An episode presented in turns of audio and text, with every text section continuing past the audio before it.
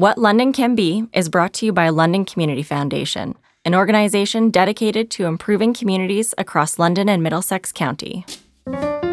Welcome to What London Can Be, the podcast where we navigate our shifting world, shine a light on the issues our city is facing, and explore the innovative Made in London solutions to critical challenges in our community. I'm Diane Silva, Director of Philanthropy at London Community Foundation. Today I'll be speaking with Dr. Prachi Srivastava, Associate Professor in the area of Global Education, focusing on education and international development at Western University. Dr. Srivastava is also a member of the World Bank Expert Advisory Council on Citizen Engagement. And in addition to her research, advisory, and policy work, she has been focusing on disruptions in education caused by COVID 19 and is the project lead for the COVID 19 School Dashboard, a site that reports and maps confirmed school related cases of COVID 19. Dr. Srivastava has been asked to share her knowledge and expertise with groups and organizations like the G20, UNICEF, UNESCO, and the United Nations. And I'm so grateful to have her on the show today to share her insights with us. Well, hi, Prachi. It's really nice to have you on the show today. How are you? Thanks for having me. Yes, I'm fine. Good. And uh, for our listeners, would you mind sharing a little bit about yourself? I'm an associate professor in the area of education and global development uh, at the Faculty of Education at the University of Western Ontario. Um, and prior to uh, this, which I've been doing work on global education for the last 20 odd years. Uh, but prior to becoming an academic, I used to work in conflict affected emergency contexts, running um, education and psychosocial programs uh, for refugees and internally displaced people. So I have that background as well. Excellent, and that and this is really why uh, we were intrigued when we uh, when we saw your bio that we had to have you on the show just because of the the perspective that you will bring to this conversation. So um, we're heading into the school year, and uh, and this will be a new. Um, way you know students are actually going back to the school this time. And i'd like to hear from you. What do you think were the immediate impacts of the pandemic on our schools?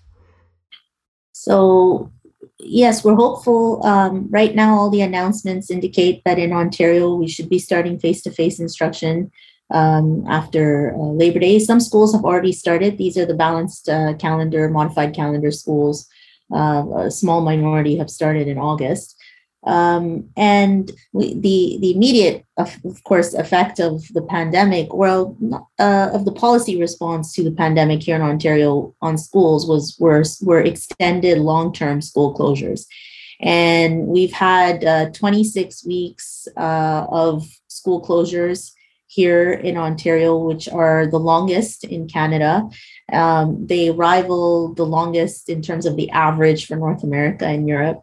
Um, and it's it's really a situation uh, that we should be really concerned about um, comparatively uh, compared to other provinces, but also more generally within uh, what that means for students and for households uh, in terms of their learning, in terms of their development, in terms of just basic socialization, uh, mental health effects, uh, and of course, having access to services, other services that schools provide. Uh, many uh, schools, uh, you know, will provide services like meals, therapeutic, diagnostic, counseling services, especially for students with special needs or sp- students coming from more vulnerable backgrounds and these services are have been more disrupted during the pandemic.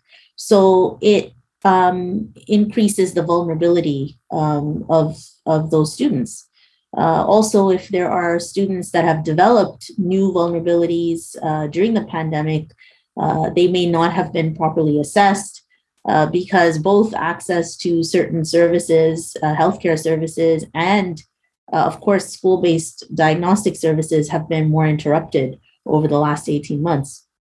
So, all of this, uh, these are the very immediate effects uh, of the strategy that we have used here in Ontario uh, as a pandemic. Well, the government has used, uh, we have to be clear, it's the government that makes those decisions. The government has used to uh, attempt to control the pandemic here. But I want to I want to add that uh, these policy responses are really um, you know they're, they're concerted policy responses. It's not necessarily the natural outcome of the pandemic. What we are seeing both in terms of the length of lockdown as well as the length of our school closures. Because other provinces in canada have instituted different mechanisms even if we compare with our neighboring province of quebec um, they have had only 10 weeks of school closures on average since march 2020 so, and entered in January, roughly around the same stage that we did. Both Quebec and Ontario had the highest cases, and you know there was a rapid um, spread. Uh, and so, and both dense urban centers, Montreal and Toronto, were really the focus of the pandemic uh, in the early uh, times. And yet, the policy response uh, from January of 2021 was quite different if we look at the school uh, school closures um, responses. And then if we look to see the macro measures that were instituted in both of the uh, provinces, they were quite different as well uh, in terms of uh, vaccination allocation, uh, curfew, for example, protecting education as an essential service, um, and you know all of that uh, seems to have had a very different response at the level of policy um, in in both provinces. So, why do you think um, Ontario took on such a different approach from other jurisdictions? Um, was it preparedness, lack of preparedness? I don't want to put you in a difficult position, but what do you think uh, drove uh, these decisions, right? To to keep kids away from uh, classrooms for 26 weeks, like you said, versus, say, uh, Quebec, 10 weeks. Um, just want to see what you think.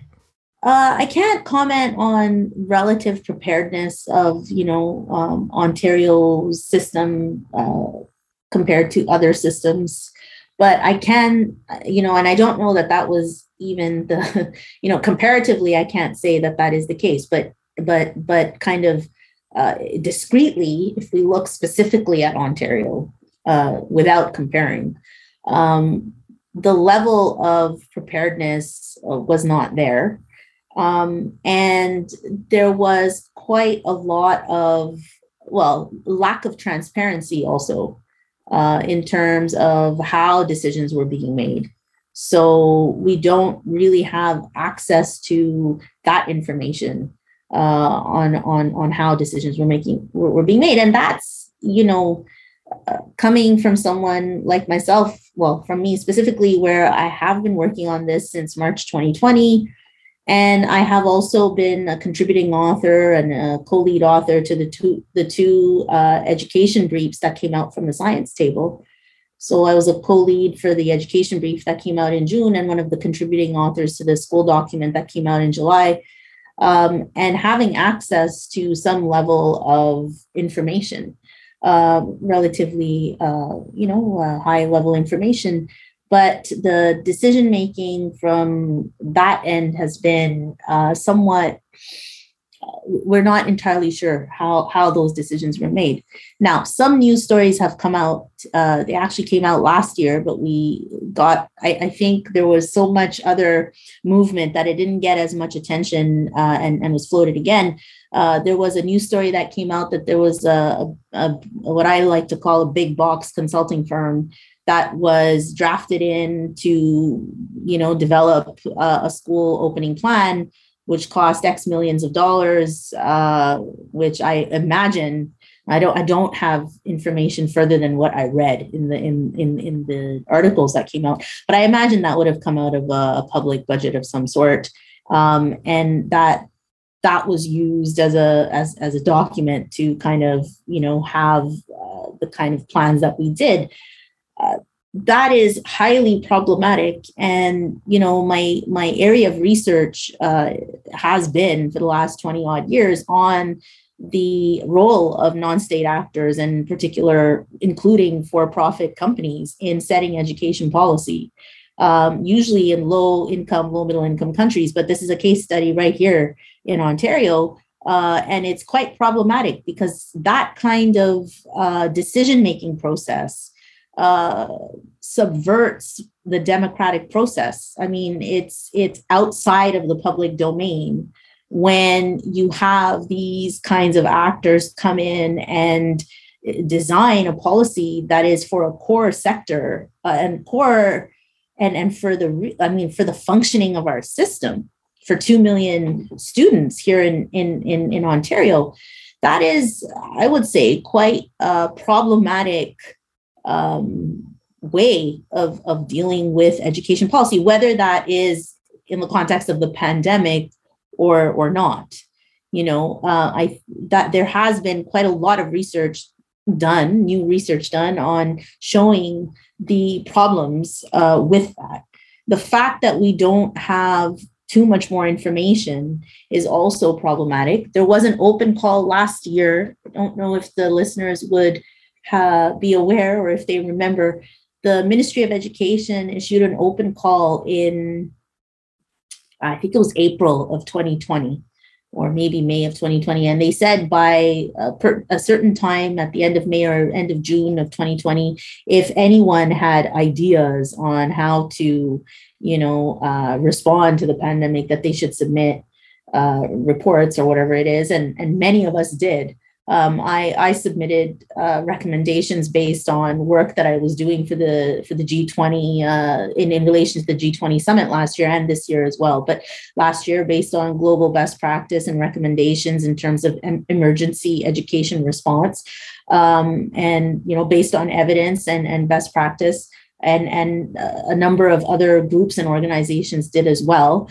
Uh, but uh, we re- heard uh, nothing um, I at least did not hear anything, and I from my other colleagues who have submitted uh, plans also, I don't think they've heard uh, any. They didn't hear anything as well. So you know those kinds of public consultation um, processes are welcome, but the problem with that is if there's no follow up and if there isn't a real commitment to engage, if it's just a veil or uh, used as lip service to say, oh, you know, we had a call.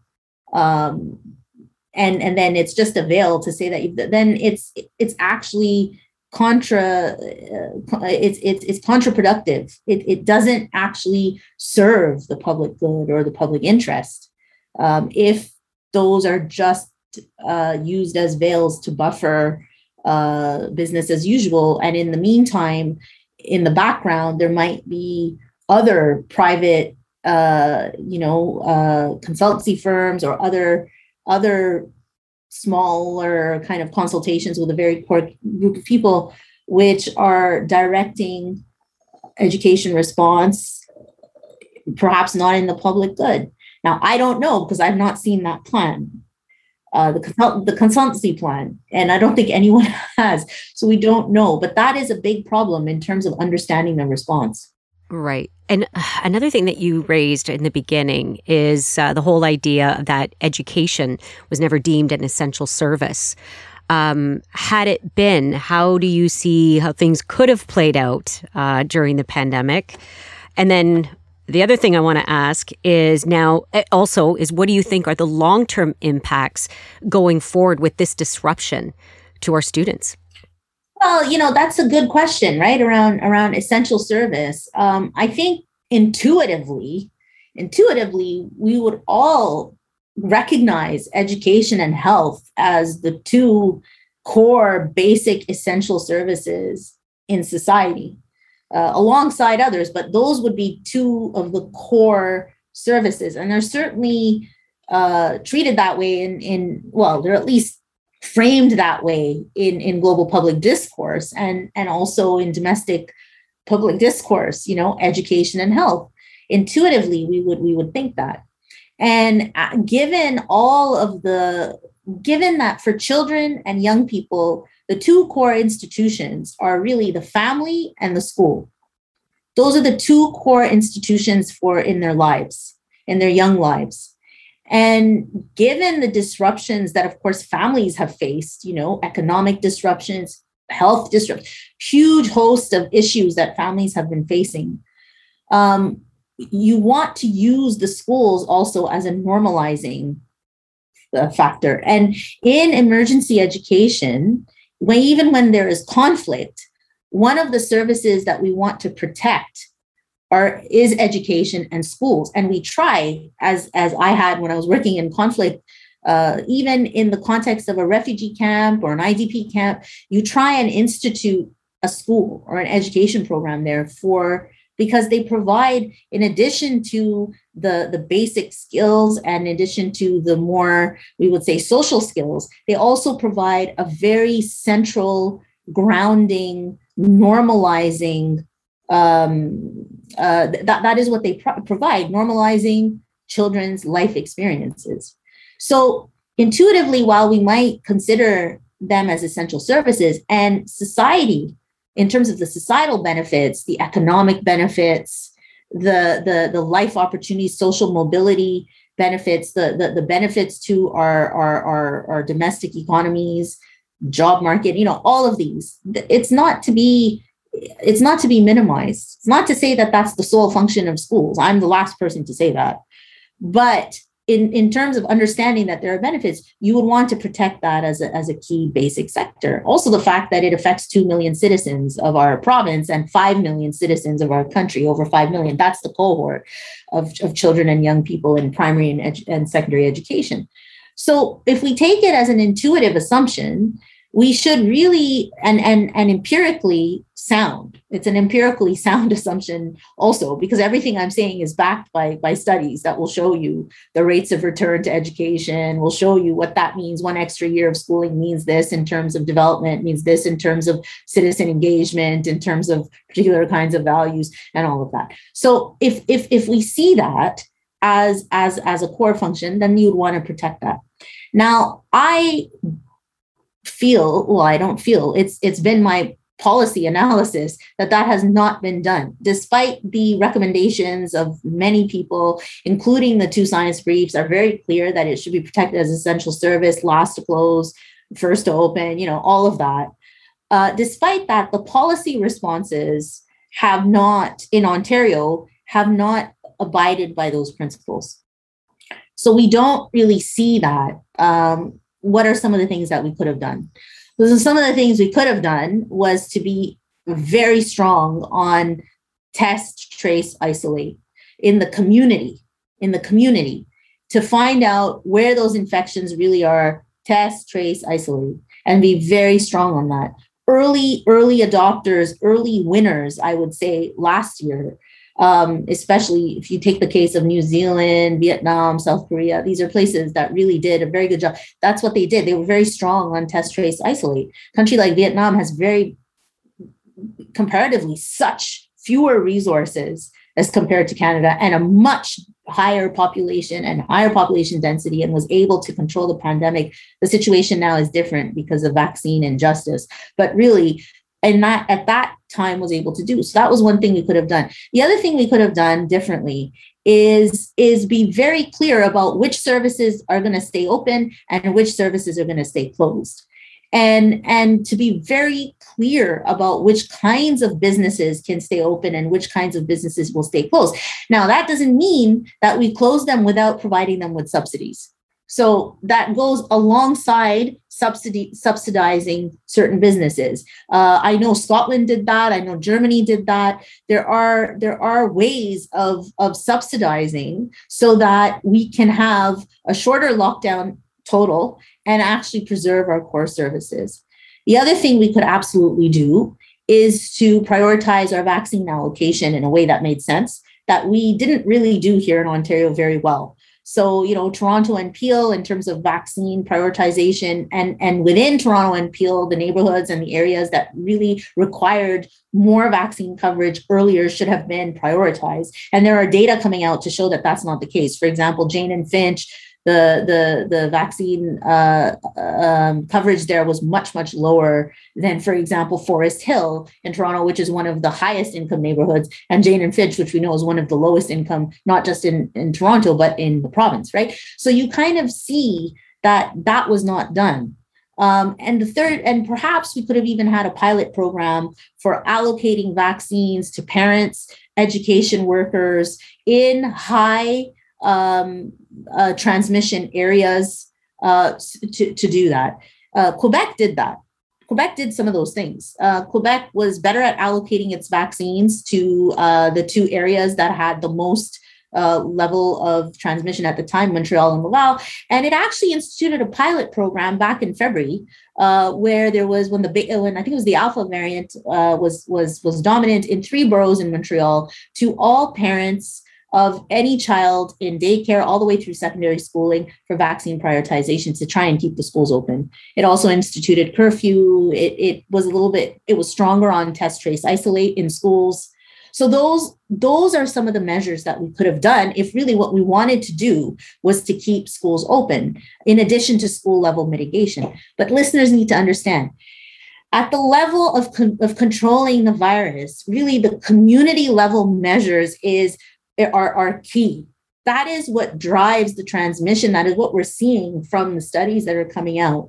And at the level of the institution or the organization, um, it really is an attempt at keeping it at bay, but also tracing when that happens, right? So you want to have the string, the most stringent measures that you can at the school level, but that's only going to work in, in, in as much as you're able to control the community level virus uh, transmission. So those community level measures become really important.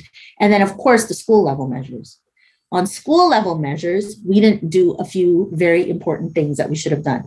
Number one, reduction of class sizes. This became a very political issue, and I don't understand why, because it is the number one public health measure for COVID. We kept saying for every single sector, every single interaction, reduce your interactions, reduce your human contact. So, of course, in a school, how do we do that? You look at the number of children in a cohort, in a class, and you want to reduce that as much as you can, right? So, uh, countries that opened their schools early last year, like Denmark in, in April, the end of April 2020, that was one strong measure that they implemented alongside outdoor education. You have to remember Denmark has a similar weather climate to to a lot of parts of Canada. And they use that smaller class sizes, outdoor education model as much as they could up until the end of June or July, it was. And then when they returned and they had controlled the community level transmission, they returned to a more standard class size. But, you know, we never did that here. Uh, ventilation measures some were implemented some weren't. Some are being implemented now some aren't. It's it's a little bit unclear in terms of how long it's going to take to implement those. Um, we didn't do those two very basic things.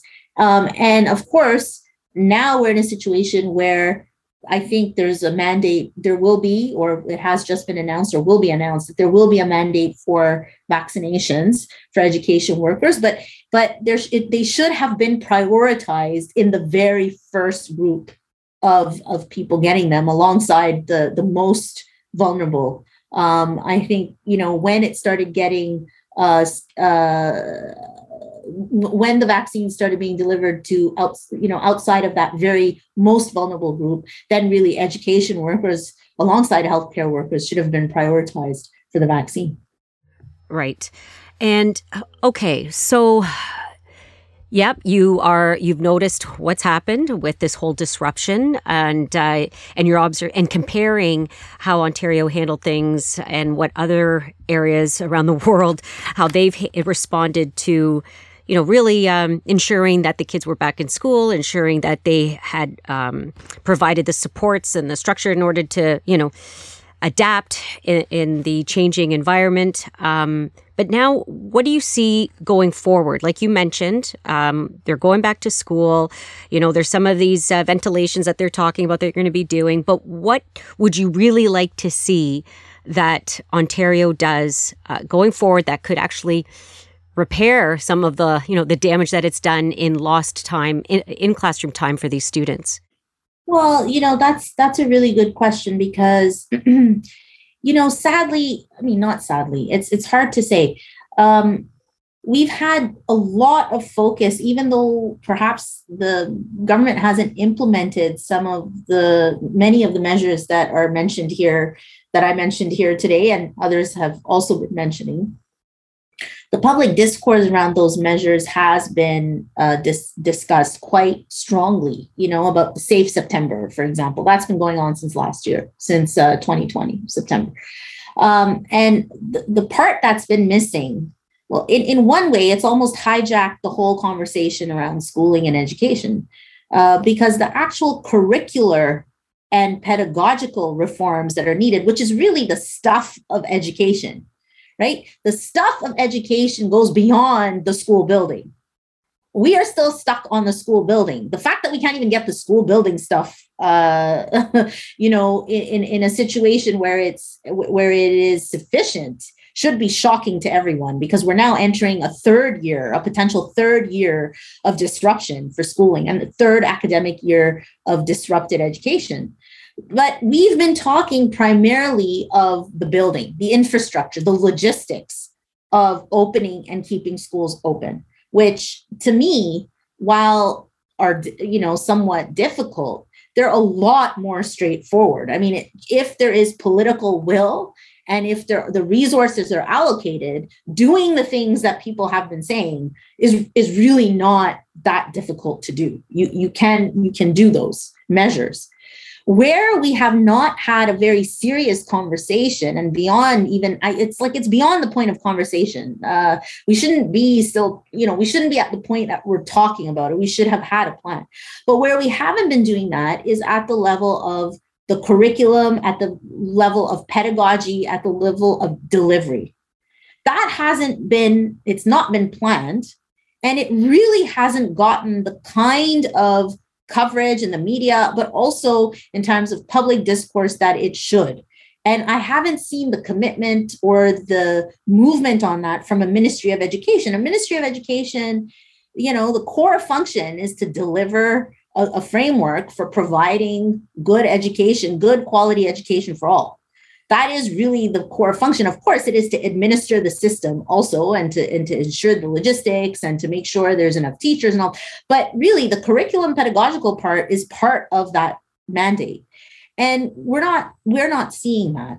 What is a more normal, well, what should be done in in in adopting a crisis sensitive, equity focused approach um, which is what the kind of work that I've been doing in relation to my consultations for the G20 summits uh, for last year and this year. So G20 in Saudi Arabia and G20 in Italy this year um, is looking at a crisis sensitive planning approach, which is very strong on equity, which understand, which takes at its core principle that we should be sure to be providing the the, the most comprehensive uh, uh, education we can with a focus on the marginalized groups knowing that those marginalized groups are are intersection it, it, it's intersectional so it's not you need to understand that a student might have multiple areas of of, of, of disadvantage or might be, have vul- multiple vulnerabilities. There might be an economic vulnerability, there might be a health related vulnerability, there might be a vulnerability related to where they live.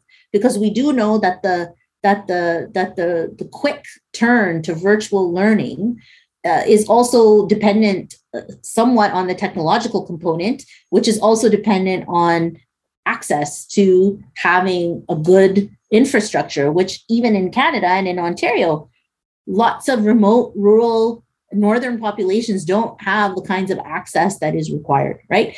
So all of those things come into it what can we do from from a curricular standpoint to try and recover or or or to be much more cognizant of the fact that there's been an interruption? Children entering grade 4 in September of 2021 in just a few weeks have been interrupted since grade 2 since grade 2 and we have not made any substantive changes in our curriculum to take into consideration that that is the fact for every student starting in September 21, no matter what grade they're in. So, what we should be doing is looking threefold. And I've said this many times, so I'm going to repeat.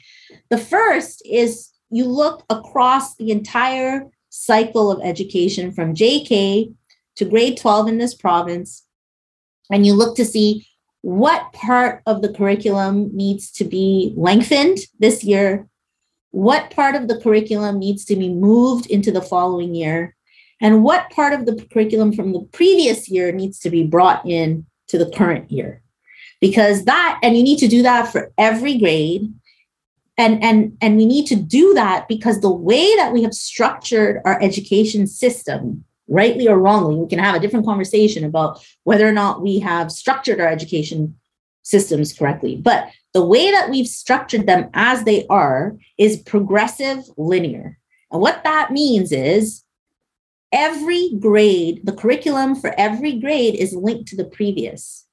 And if students have had significant disruptions and they have been unable or they have missed out on significant parts of the curriculum in a previous year, it will affect their ability to perform or actually their ability to learn. It will affect their learning, their skills in the next year.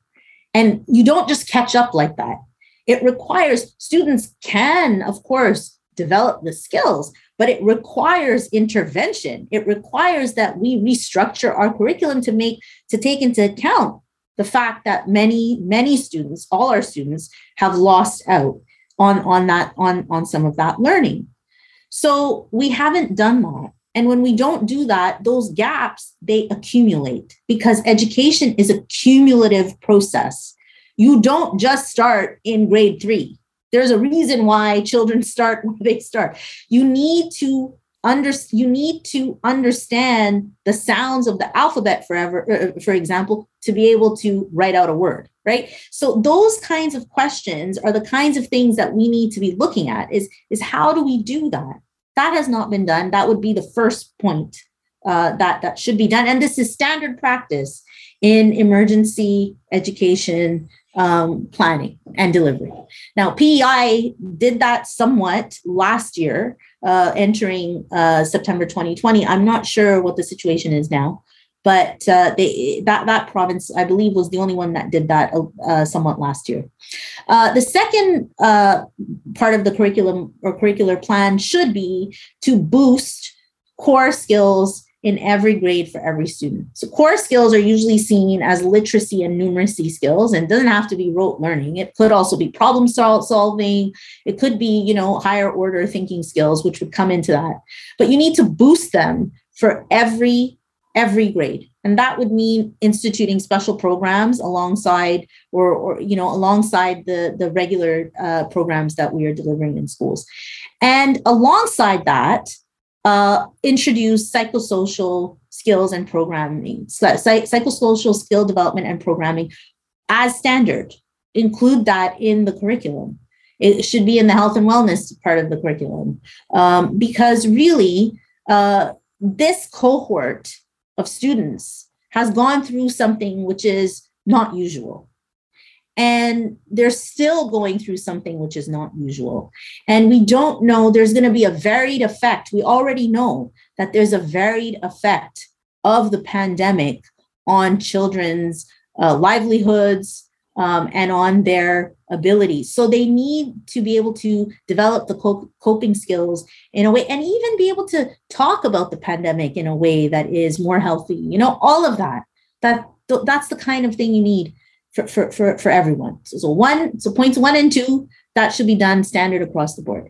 Then point three is to have targeted special initiatives for the most vulnerable students who've already had existing vulnerabilities and who now have new vulnerable new students that have new vulnerabilities or existing students that had vulnerabilities whose vulnerabilities have now increased as a result of the pandemic that really requires targeted intervention, data on learning, but data on coping, data on mental health, you know, and those programs should really be targeted within schools, individual level, individual communities to really boost that part of the portfolio. So, with those three things in place, um, I think, of course, mitigation is a lot more possible I am not really seeing that uh, as across the board as a strategy. Now, of course, that doesn't mean that schools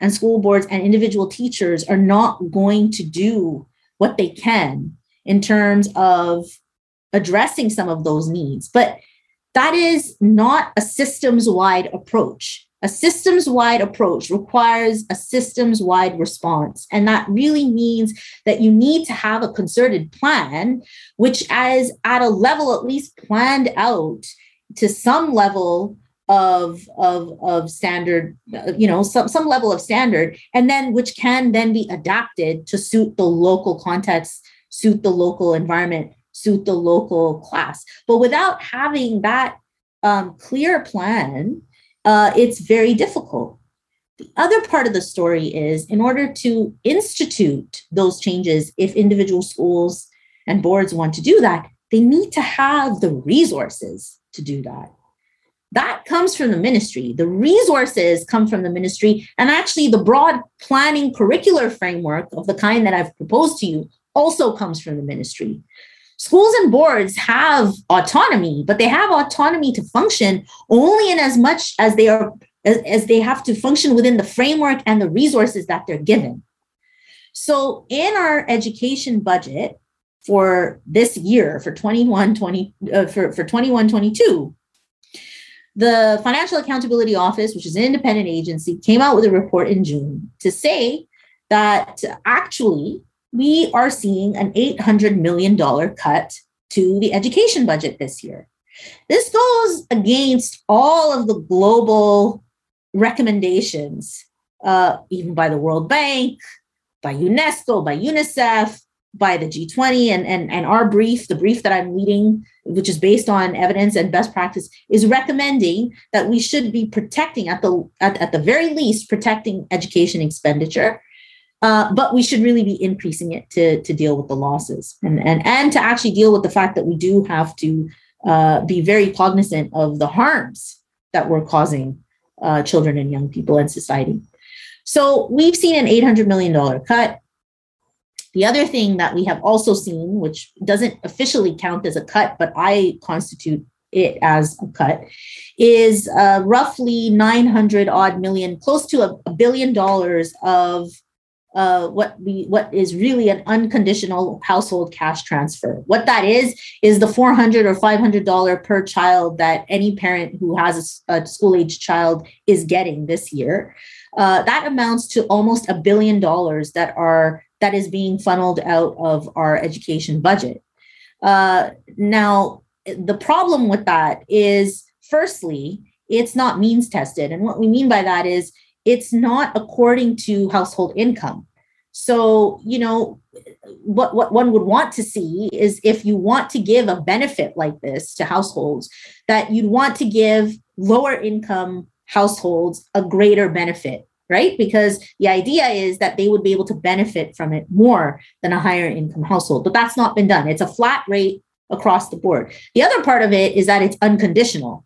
Unconditional means there's no condition that that um, amount of money has to be spent on education services. And you could say that education services are broadly defined. You could say it counts towards tuition, private tuition, or tutoring, or it counts towards uh, activities different kinds of activities, extracurricular activities. You could take a broad a broad view or or buying equipment or upgrading internet or whatever it is. You take a very broad view of what that is. But in fact, that hasn't been done. So the fact that we haven't seen conditional uh, it's neither conditional nor education on, on on education expenditure and neither is it means tested. And on top of it it's just a billion dollars out of the budget. You know, to me, that's uh, almost a $1.8 billion cut to education that we're seeing this year. And you can imagine that in a class of, say, say, say 30 children, uh, that's $12,000 that that class could have had additional, right? So, so you want to kind of think about what that means in terms of resourcing a plan. It's not just what the plan should be, it's also how do we implement that plan without the resources that are required. Right. Um, so I want to see if, in your view, there are any positives. Have Have there been any ideas or projects born out of necess- necessity during the pandemic that you'd like to see carried forward? Like, were there any positives uh, as we were going through this real life experiment? That's a harder question to answer because my my because most of my recommendations really um, do come from some kind of uh, evidence base. And and what we're seeing right now is n- not that much in terms of localized responses but there are some localized responses. For example i'm aware of uh, tutoring programs that are being done uh, you know without like without charging. So you want to have these kinds of tutoring programs that are done for one-on-one interventions like the kind and those have been shown to help um, in terms of you know um, providing the boosting of some of the core core skills. But i wouldn't want to say okay this should be scaled up but because you really need to look at the specific intervention. But we do know there are specific um, core skills programs there are psychosocial programs more generally there are programs that can help with that. But where i do see some positive um, i would say some positive movements are on public discourse.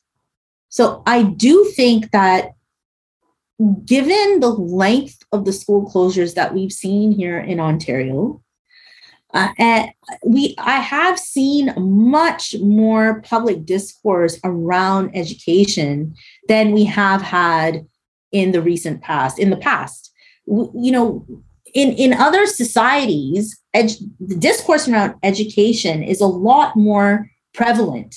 And that is something that we have not seen very much in Ontario. We have not seen that very much in Ontario. So I think one of the very positive movement, movements is a lot more public discourse and civil engagement in education, not just by parents, of course, by parents, but more broadly in society. There have there has been uh, a realization of the importance of education systems as a core essential service because people have had to deal very personally with the outcomes when they are closed long term. What does that mean? What does it mean, for example, for labor participation, household labor participation. Um, we know that the the effect of uh, long term closures usually has a negative effect of women's labor participation uh, because of the domestic care burden, but also because in many households, uh, because of the way our economic market is set up, this again, these are institutional constraints that affect human behavior. It isn't that women's labor is intrinsically worth less than than than men's labor. It's just the way that our labor market has historically been set up uh, women's labor has not gotten the same has not been remunerated to the same extent. We know that there's been uh, a discrepancy in women's pay uh, when we compare to men's pay. So in in households where there may in a traditional family setup in a more traditional family setup where you have perhaps two parents of, of, of you know, a, a, man and a woman, two parents of, of, of opposite genders raising a family. If there's a situation where you have, uh, you know, two people working outside the home for remuneration and one person is earning less than the other, and and and because of domestic care or other responsibilities it's it's untenable for them to continue working outside the home for for remuneration then usually the person who has the lesser income tends to be the one who has to who foregoes that income because an, on an economic cost benefit analysis that's the that's usually the rationale. The way our labor market has set been set up means that in in that kind of a heterosexual part domestic partnership most likely it's going to be the woman who has lesser remuneration. Most likely she will be the one who will uh, forego that employment opportunity given the cost benefit analysis. And even more so when in a province like ontario childcare is so expensive again, if we compare to our neighboring province of Quebec, that has instituted much more of a universal childcare model almost 20 years ago now, right? Uh, you kind of see the differences in terms of what that means, right, for for childcare. So if you have more than one child at home, childcare, how do how do we do this? Even at sometimes one child in terms of looking at the income. So all of these have immediate effects on on on on households not only on their income, but then also on societal loss of, of, of really talented people who can contribute to society.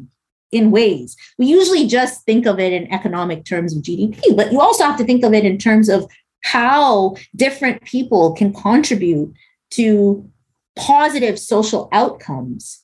And we're seeing that with the pandemic, it is really having a negative infa- a, a, a, ne- a negative effect on, on groups of people who can do that. Racialized communities, again, are having to really be more burdened with higher risk environments for work where they may not have the option to take sick leave or paid sick days when somebody tests positive or, or may have may, may show symptoms. So how are we subsidizing those households? How are we dealing with the very real effects of what that means? If you institute a strong test trace isolate system like i'm saying within schools or outside of schools you also need to institute the social part of that which is if the outcome of the test trace is that you've been found to be a primary contact, that means isolating. That means, oh, that means I have to isolate for 10 days, but I'm in a job that doesn't give me paid sick days. So, how do I do that? So, we have to have the social part of that as well. None of this, it sounds so far removed from education. It sounds so what does that have to do with kids in school learning you know the the abcs and learning how to read and write but it does because it's part of a broader social system. Parents having to work in conditions that are non supportive of the pandemic realities are going to affect the children, are going to affect the continuity of the education that they receive. And then on top of it, if we keep using schools as, as pandemic control measures, then you have a blanket wide shutdown which has again this extended effect on households. When schools are closed for 26 weeks, what does that mean for working parents that don't have flexibility to work from home? What does that mean? Yeah.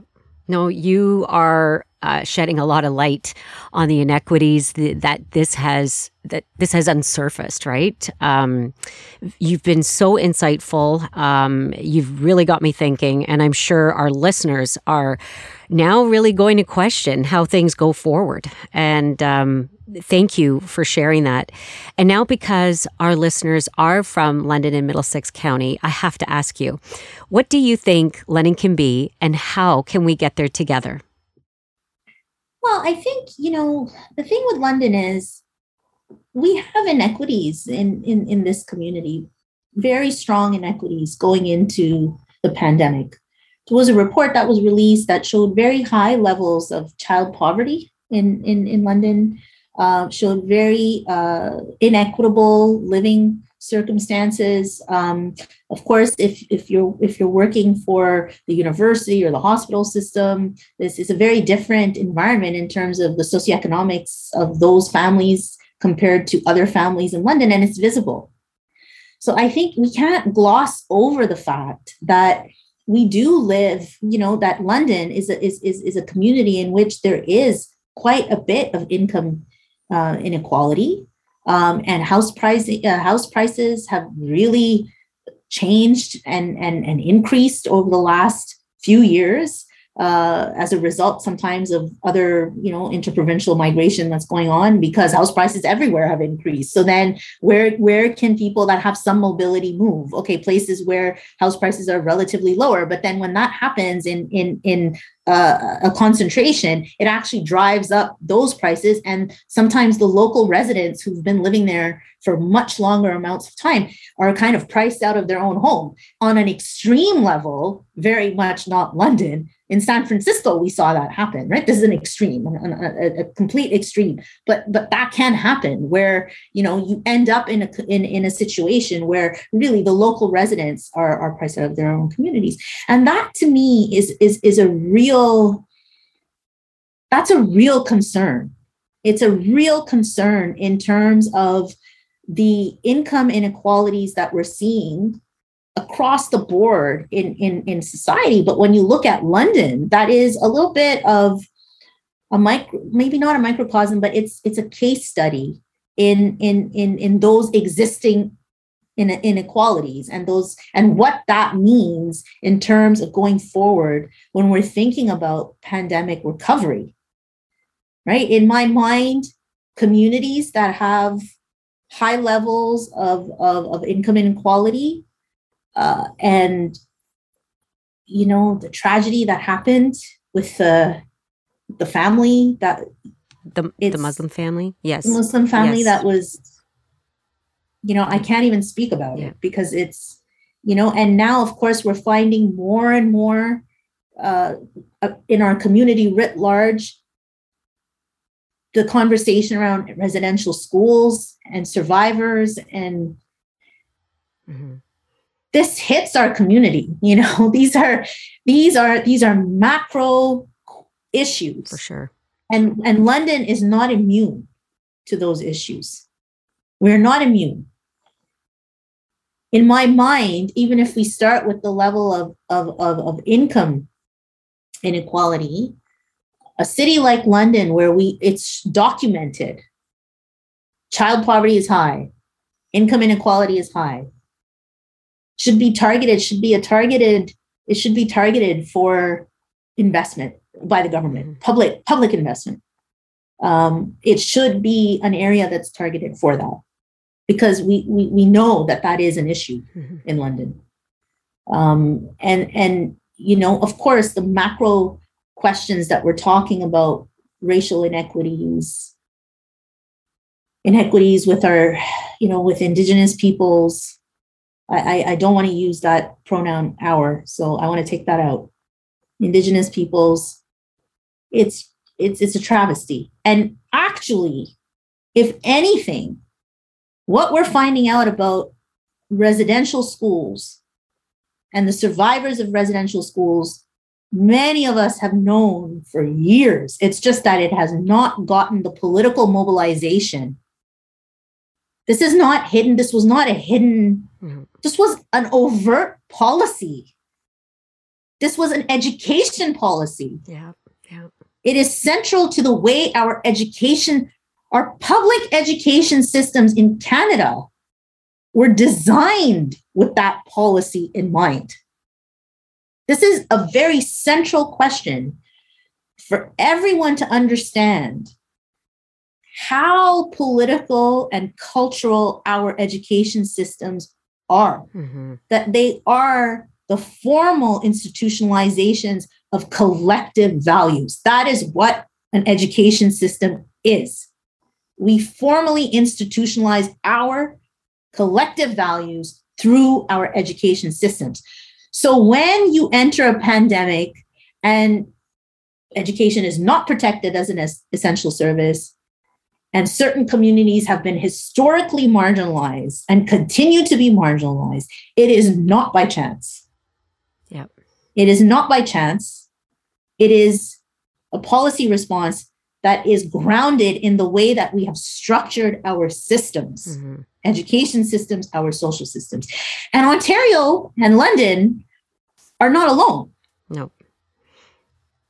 The specifics of so the specifics of who those people are that are marginalized, the groups and their histories are very specific and contextual to the time and space that we're speaking of. Yes. But the underlying structure in terms of how systems are set up with values in mind, that is common to all systems. We, we design the systems in a particular way. That part of it is common. But the specifics of who is excluded and how and on what terms and who is included and who is included as a privileged insider and who is in, who is excluded in terms of you know destructive synergies of these exclusions. That is specific to the time and space and the education system we're in. So building forward of course we have some logistical issues. We have some curricular issues but we cannot build our communities or our education systems without being very attuned to the values that we're institutionalizing when we do that. Very well said. Um, Prachi, I can't thank you enough uh, for spending your time with us. I know you're very busy. You've been incredibly insightful. Um, I'm sure all of our listeners, just like myself, are uh, rethinking and probably, uh, you know, how are we going to challenge our government governments going forward, and what are the questions that we should be asking, and what are the values, our values that we need to be rethinking and looking at, right, for going forward. So, thank you so much uh, for your time. Loved having you here on our show, and uh, welcome you back anytime and best of luck with your work. Thank you. Thank you for having me. I'd be happy to come back. Thank you. All the best to you. Thank you for joining us for this episode of What London Can Be. Look for us on Apple Podcasts, Google Play, Spotify, Stitcher, or wherever you get your podcasts. To learn how to subscribe to this podcast and for more information about today's guest, visit us at lcf.on.ca slash what London can be. If you like this podcast, tell a friend and follow us on Facebook, Twitter, and Instagram. You'll find links on our website. Thank you again for joining us.